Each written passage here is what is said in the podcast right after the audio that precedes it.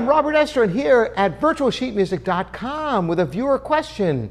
And I decided to play this on harpsichord. Of course, the harpsichord was the predecessor to the piano with its roots back to the 12th century. This is a replica of an instrument that was around in the early 1700s, the deluxe version with two manuals. There'll be other videos, by the way, featuring harpsichord, so stay tuned for those as well.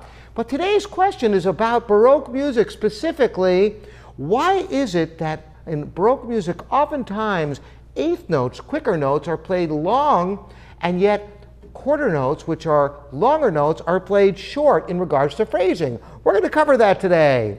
All right, well, the specific piece brought into question is the minuet in G, the famous minuet in G. And you notice, yes,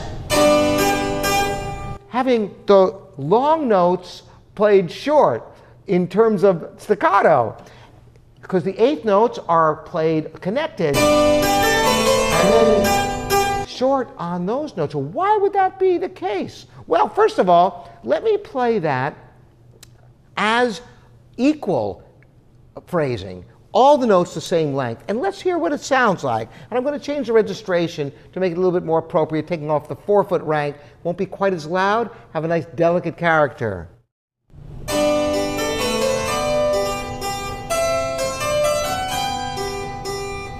Now the question was, is it played that way to imitate the harpsichord?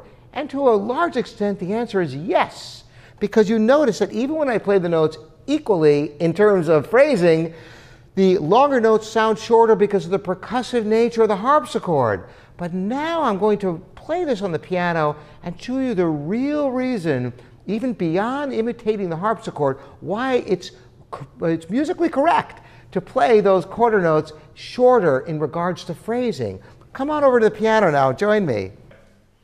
So now I'm sitting in front of a concert grand. Boy, in Bach's dreams, he could, couldn't have imagined an instrument like this. Yes, the very earliest pianos are around during Bach's lifetime, but they were nothing like this instrument.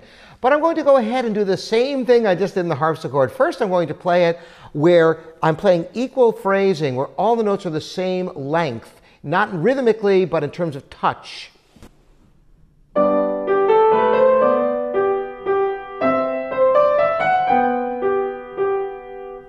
That's one way of playing it. Now, if I play those quarter notes, the second and third beat, play them staccato, it sounds like this.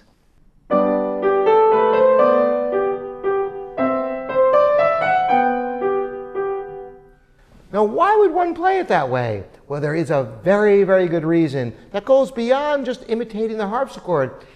The minuet, after all, is a dance movement, and you want to feel the strength of the first beat.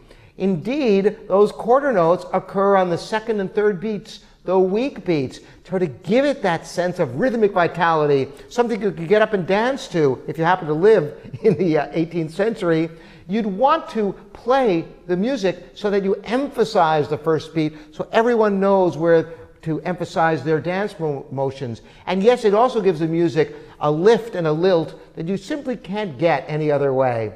Thanks for joining me, Robert Estrin, here at virtualsheetmusic.com. Thanks for the great question, and I will see you next time.